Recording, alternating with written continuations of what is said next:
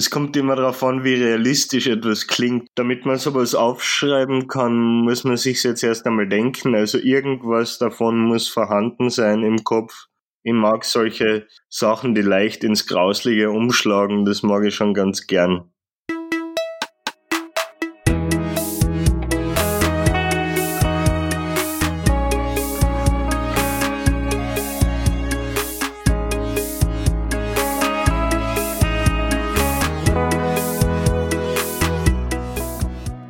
Herzlich willkommen wieder zurück bei Setup Punchline, dem Podcast über Stand-up Comedy.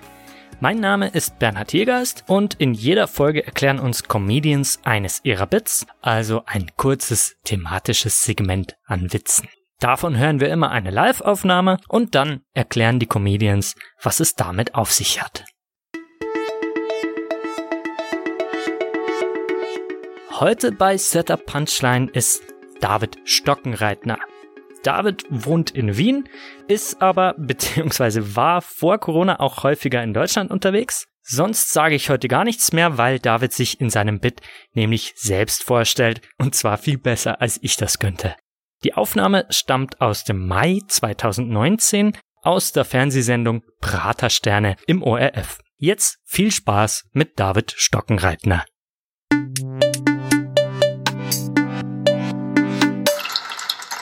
Vielen Dank für diesen warmherzigen Applaus. Äh, ist nur schade, dass er keinen Effekt auf mich hat. Ah, der bewegt mir null. Weil, ähm, ich habe nämlich eine körperliche Einschränkung, auf gut Deutsch bin behindert und wenn ich als Mensch mit Behinderung auf eine Bühne komme, weiß ich nie, ob die Leute klatschen, weil sie es wirklich ernst meinen oder nur, weil sie mit mir schlafen wollen. mir soll beides recht sein, also mir ist wurscht. Äh, mein Name ist David Stockenreitner. Stockenreitner klingt ein bisschen kompliziert fürs ungeübte Ohr, äh, ist aber recht einfach zu merken. Den Namen Stockenreitner schreibt man fast exakt gleich wie den Namen Schwarzenegger, nur, nur ohne Erfolg. Und äh, ja, ihr lacht, das ist geschissen fürs Selbstbewusstsein. Da finde ich den Namen David schon interessanter. Das ist ein biblischer Name. Äh, äh, wenn Sie an den christlichen und somit einzig wahren Gott glauben, dann wissen Sie das natürlich schon. Für alle anderen verlorenen Seelen erkläre ich das einmal kurz. Äh, der König David war dieser heldenhafte Typ aus der Bibel, der einen Riesen mit einem Stein erschlagen hat. Und als Namensvetter habe ich das natürlich auch versucht. Also so ähnlich. Man muss ja im Rahmen seiner Möglichkeiten handeln. Und deshalb habe ich statt einen Riesen mit einem Stein zu erschlagen, einfach einen Kleinwüchsigen mit dem Auto überfahren.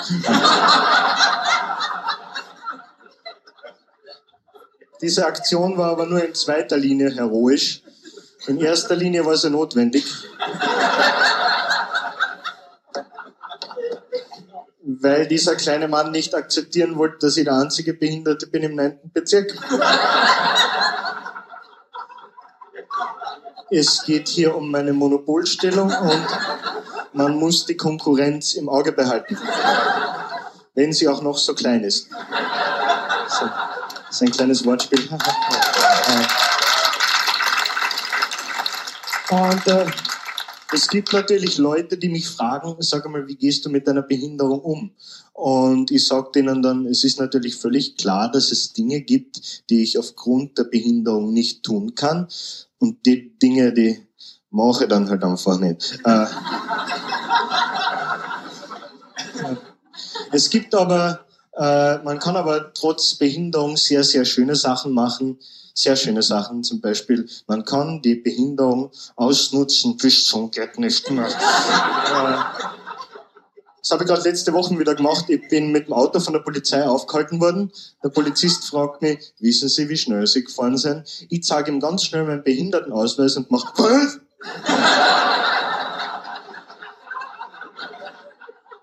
Und er sofort, na, na, Entschuldigung, Entschuldigung, entschuldige der Herr, habe ich nicht gewusst, Entschuldigung, fahren Sie nur weiter gegen die Einbahn, passt schon. Der Polizist hat dann gesagt, ich habe Sie eigentlich nur angehalten, weil ich Sie darüber informieren wollte. Auf Ihrer hinteren Stoßstange, da hängt ein Kind. Soll ich das für Sie entfernen? nein, nein, passt schon, das ist meins, das nehme ich mit. Wenn der Polizist gewusst hätte, dass das der Kleinwüchsige war. Also, Aber äh, immer nur behindert sein ist halt auch Fahrt irgendwie. Ich habe eingeschrieben für Theater, Film und Medienwissenschaft, weil ich mir gedacht habe, wenn ich in Theater, Film und Medienwissenschaft einen Bachelor habe, dann kann ich wenigstens ähm, weil verstehst, mit dem Bachelor hätte ich dann auch einen, ne? Und das hat dann den unschätzbaren Vorteil, dass äh, also finde ich halt. Ne? Ich, ich mache jetzt den Master.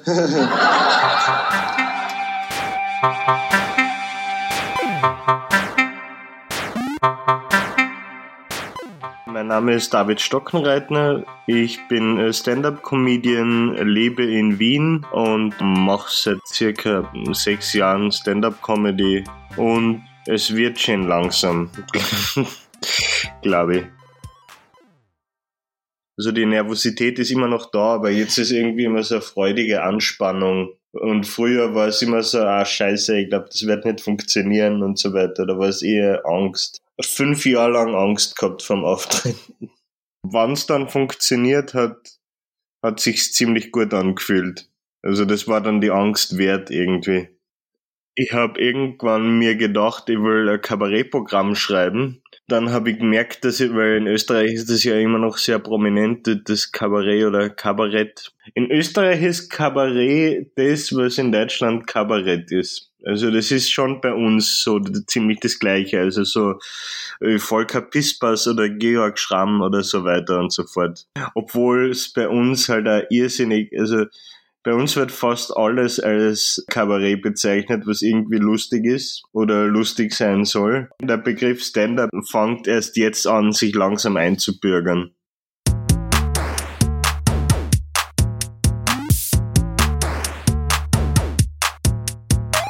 Ich habe nicht gewusst, wie ich das anstellen soll, weil das einzige Format, was ich gekannt habe, waren eben diese Solo-Kabarettisten, die sich ein Jahr hinsetzen, ein Programm schreiben mit eineinhalb Stunden Länge und dann auf die Bühne gehen. Das habe ich mir nicht zugetraut, dieses lange Schreiben und lange Auftreten, weil wie denn auch, wenn, wenn man gerade erst anfängt und eigentlich noch keine Bühnenerfahrung hat.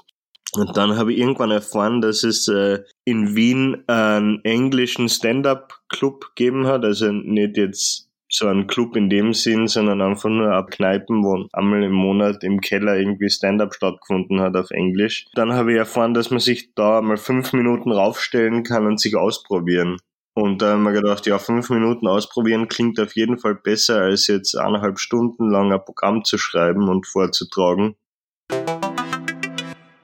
der erste Auftritt hat ganz gut funktioniert, im Gegensatz zu den meisten anderen Comedians. Also das hört man ja immer, dass die ersten Auftritte absolut katastrophal waren.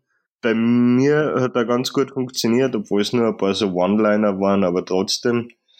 Aber dafür waren bei mir dann der zweite, dritte, vierte und fünfte Auftritt katastrophal.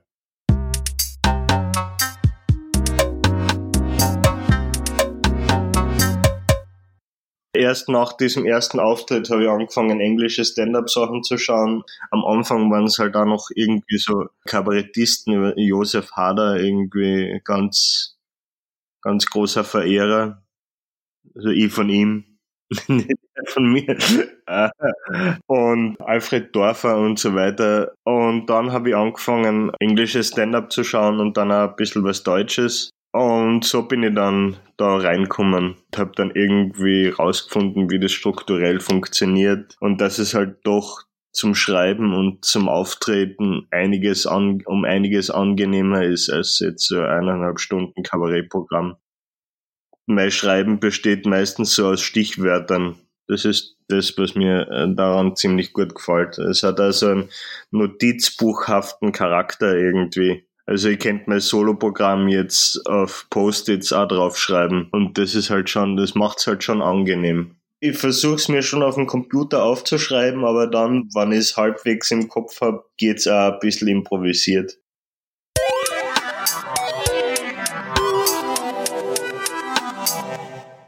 Wenn jetzt jemand auf die Bühne hinkt und dann aber gleich anfängt, heute habe ich auf der Universität oder in der Arbeit das und das erlebt, das interessiert die Leute dann oft gar nicht, bevor das mit den Beinen nicht aufgeklärt ist. weil die Leute dann, dann komisch anschauen. Es ist wirklich, die sind dann irritiert. Die schauen mir dann auf die, auf die Beine, weil ich eben ziemlich äh, stark hinke. Die hören mir dann oft gar nicht zu, bevor das nicht aufgeklärt ist. Das kam erst im Laufe der Zeit. Ich wollte es am Anfang gar nicht thematisieren, aber dann bin ich draufgekommen, dass das nicht funktioniert. Es schaut halt einfach äh, ungewohnt aus, es weicht ab von der Norm und dass man da irritiert ist, das ist eigentlich natürlich. Das nervt mich nicht. Und es gibt ja auch genug Stoff her für, für Jokes. Der mit dem Kleinwüchsigen, der Witz, der funktioniert immer ganz gut. Es ist, äh, es wird immer sehr dankbar angenommen. Vielleicht auch deshalb, weil es so unrealistisch ist es kommt immer darauf an, wie realistisch etwas klingt. Aber es ist, es wurde also sowohl in Österreich als auch in Deutschland funktioniert der immer ganz gut. Damit man sowas aufschreiben kann, muss man sich jetzt erst einmal denken. Also irgendwas davon muss vorhanden sein im Kopf. Es ist schon ein bisschen Wahrheit. Also ich mag solche Sachen, die leicht ins Grauslige umschlagen. Das mag ich schon ganz gern.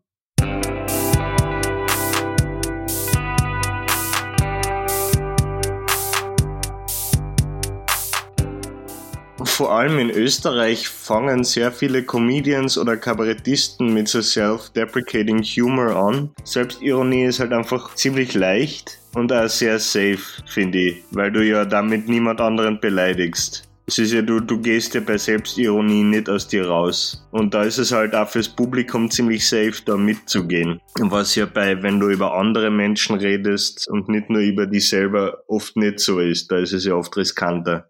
Und ich habe das schon auch gemerkt, dass ich, wenn jetzt zu viele von diesen selbstverachtenden Witze mache, dann wirkt sich das schon auch irgendwie ein bisschen auf den Alltag aus. Auf Selbstvertrauen in gewissen Situationen. Wenn du dann irgendwie jeden Abend so eine Rolle spielst, dann kommst irgendwann nimmer wirklich da raus. Man spielt dann diese Rolle auch irgendwie manchmal im Alltag weiter. Also bei mir war es zumindest so ich schaff dieses nicht und jenes nicht und ma, ich bin so arm und das ist halt dann oft, dass man diese dass man dieses selbst runtermachen irgendwie verinnerlicht, damit man weiter auf der Schiene, auf der Bühne auch glaubhaft wirkt. Es ist sehr leicht fürs Publikum da mitzugehen, weil das Publikum sich durch self-deprecating Humor nicht angegriffen fühlt. Und man redet ja da quasi nur über sich selbst und über sich selber kann man ja sagen, was man will. Das macht einem ja dann keiner streitig und dann redet man so selbst herablassend über sich und das Publikum sitzt da und denkt sich, ja, ich glaube zwar nicht, dass er ein fetter Vollversorger ist, aber wenn er das sagt, wird schon stimmen. Aber auf, auf der anderen Seite, wenn die Leute dann darüber lachen, gibt's einem dann wieder Selbstbewusstsein. Also es ist immer so hin und her.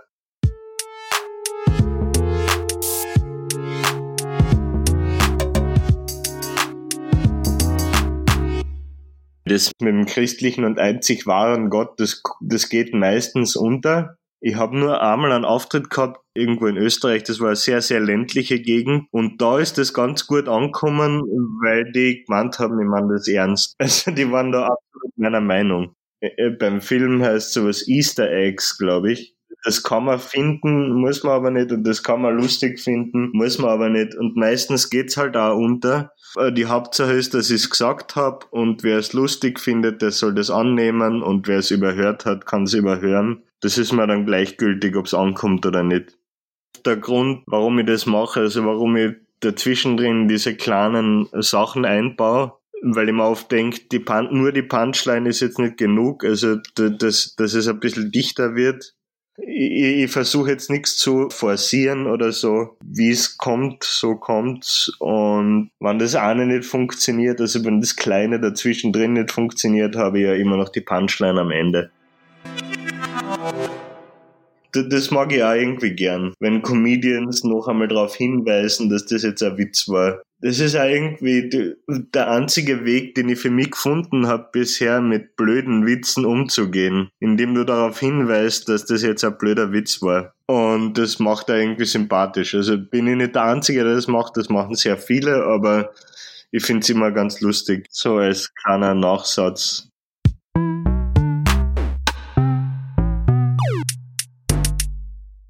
Dadurch, dass die Pausen eigentlich der Witz sein, kann man das eigentlich so lange aushalten, wie man will. Es kommt dann immer so dieser Nachsatz, dieses Puh, das äh, kurz bevor du, be bevor ich weiterrede, diese Geräusche der Ratlosigkeit irgendwie, die ich dann dazwischen drin mal rein tue dadurch äh, merkt das Publikum, okay, das war jetzt die Pointe. Weil wenn ich, wenn ich gar nichts sagen würde, dann kommt das nicht an. Weil sonst, sonst hat das Publikum nie verstanden, dass die Ratlosigkeit jetzt eigentlich die Pointe ist.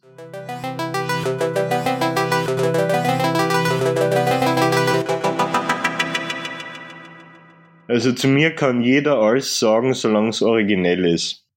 Wenn es nicht plump ist, dann passt das schon. Aber das, äh, die Ausrede war nur ein Witz, also das ist dann oft schon ein bisschen plump. Ich würde es nicht wollen, wenn sich jetzt jemand einfach so auf der Straße ungefragt über mich lustig macht. Äh, wenn ich auf der Bühne stehe und über mich selber mich lustig mache, das heißt für mich, ich mache mich über mich lustig und die Leute dürfen mitlachen. Nicht die Erlaubnis, sich aufzuführen wie der Elefant im Porzellanladen. Man muss schon ein bisschen aufpassen. Taktgefühl gehört zum menschlichen Umgang dazu. Dieses Ho, Ho, Ho, dieser gedämpfte Lacher, das ist ja ein Ausdruck von Unterhaltung. Sie sind schon erschrocken, aber das, das heißt nicht, dass sie es nicht lustig finden. Wo ich mich fragen würde, warum sie sich das antun, ist, wann sie es nicht lustig finden würden.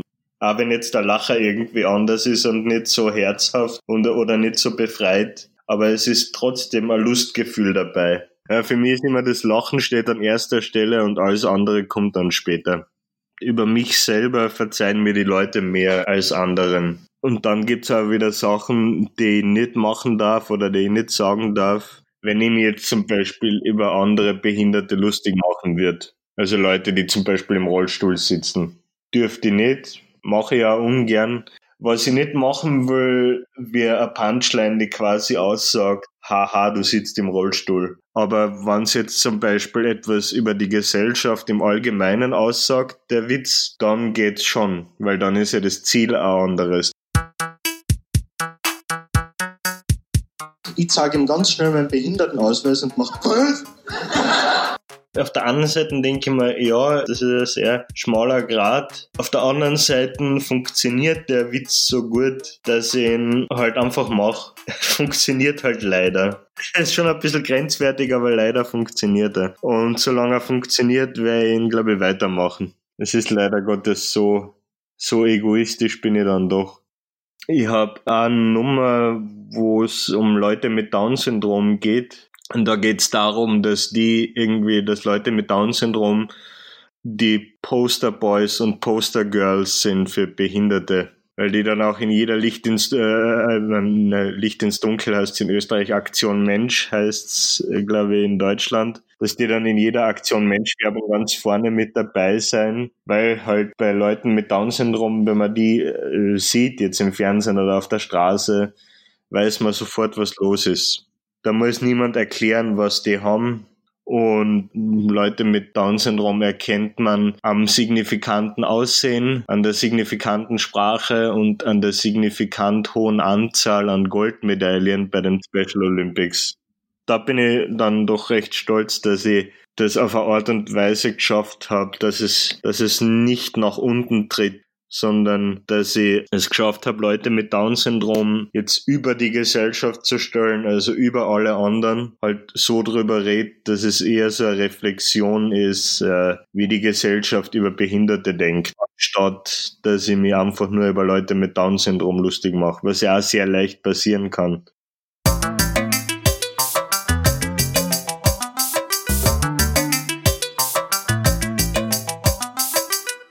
Meine Eltern waren, sind immer noch cool.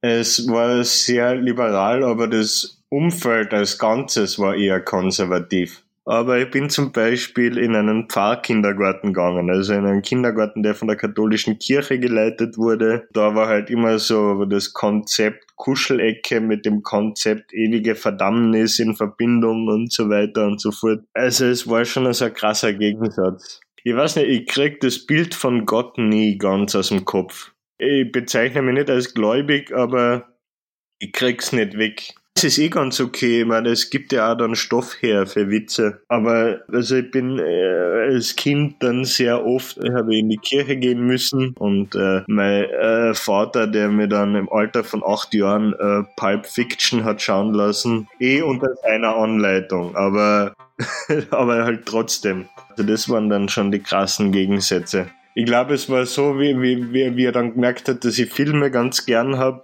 dann hat er sich, glaube ich, gedacht, ja, das soll der Burschen auch sägen. Das gehört dann schon auch dazu. Ich habe es cool gefunden.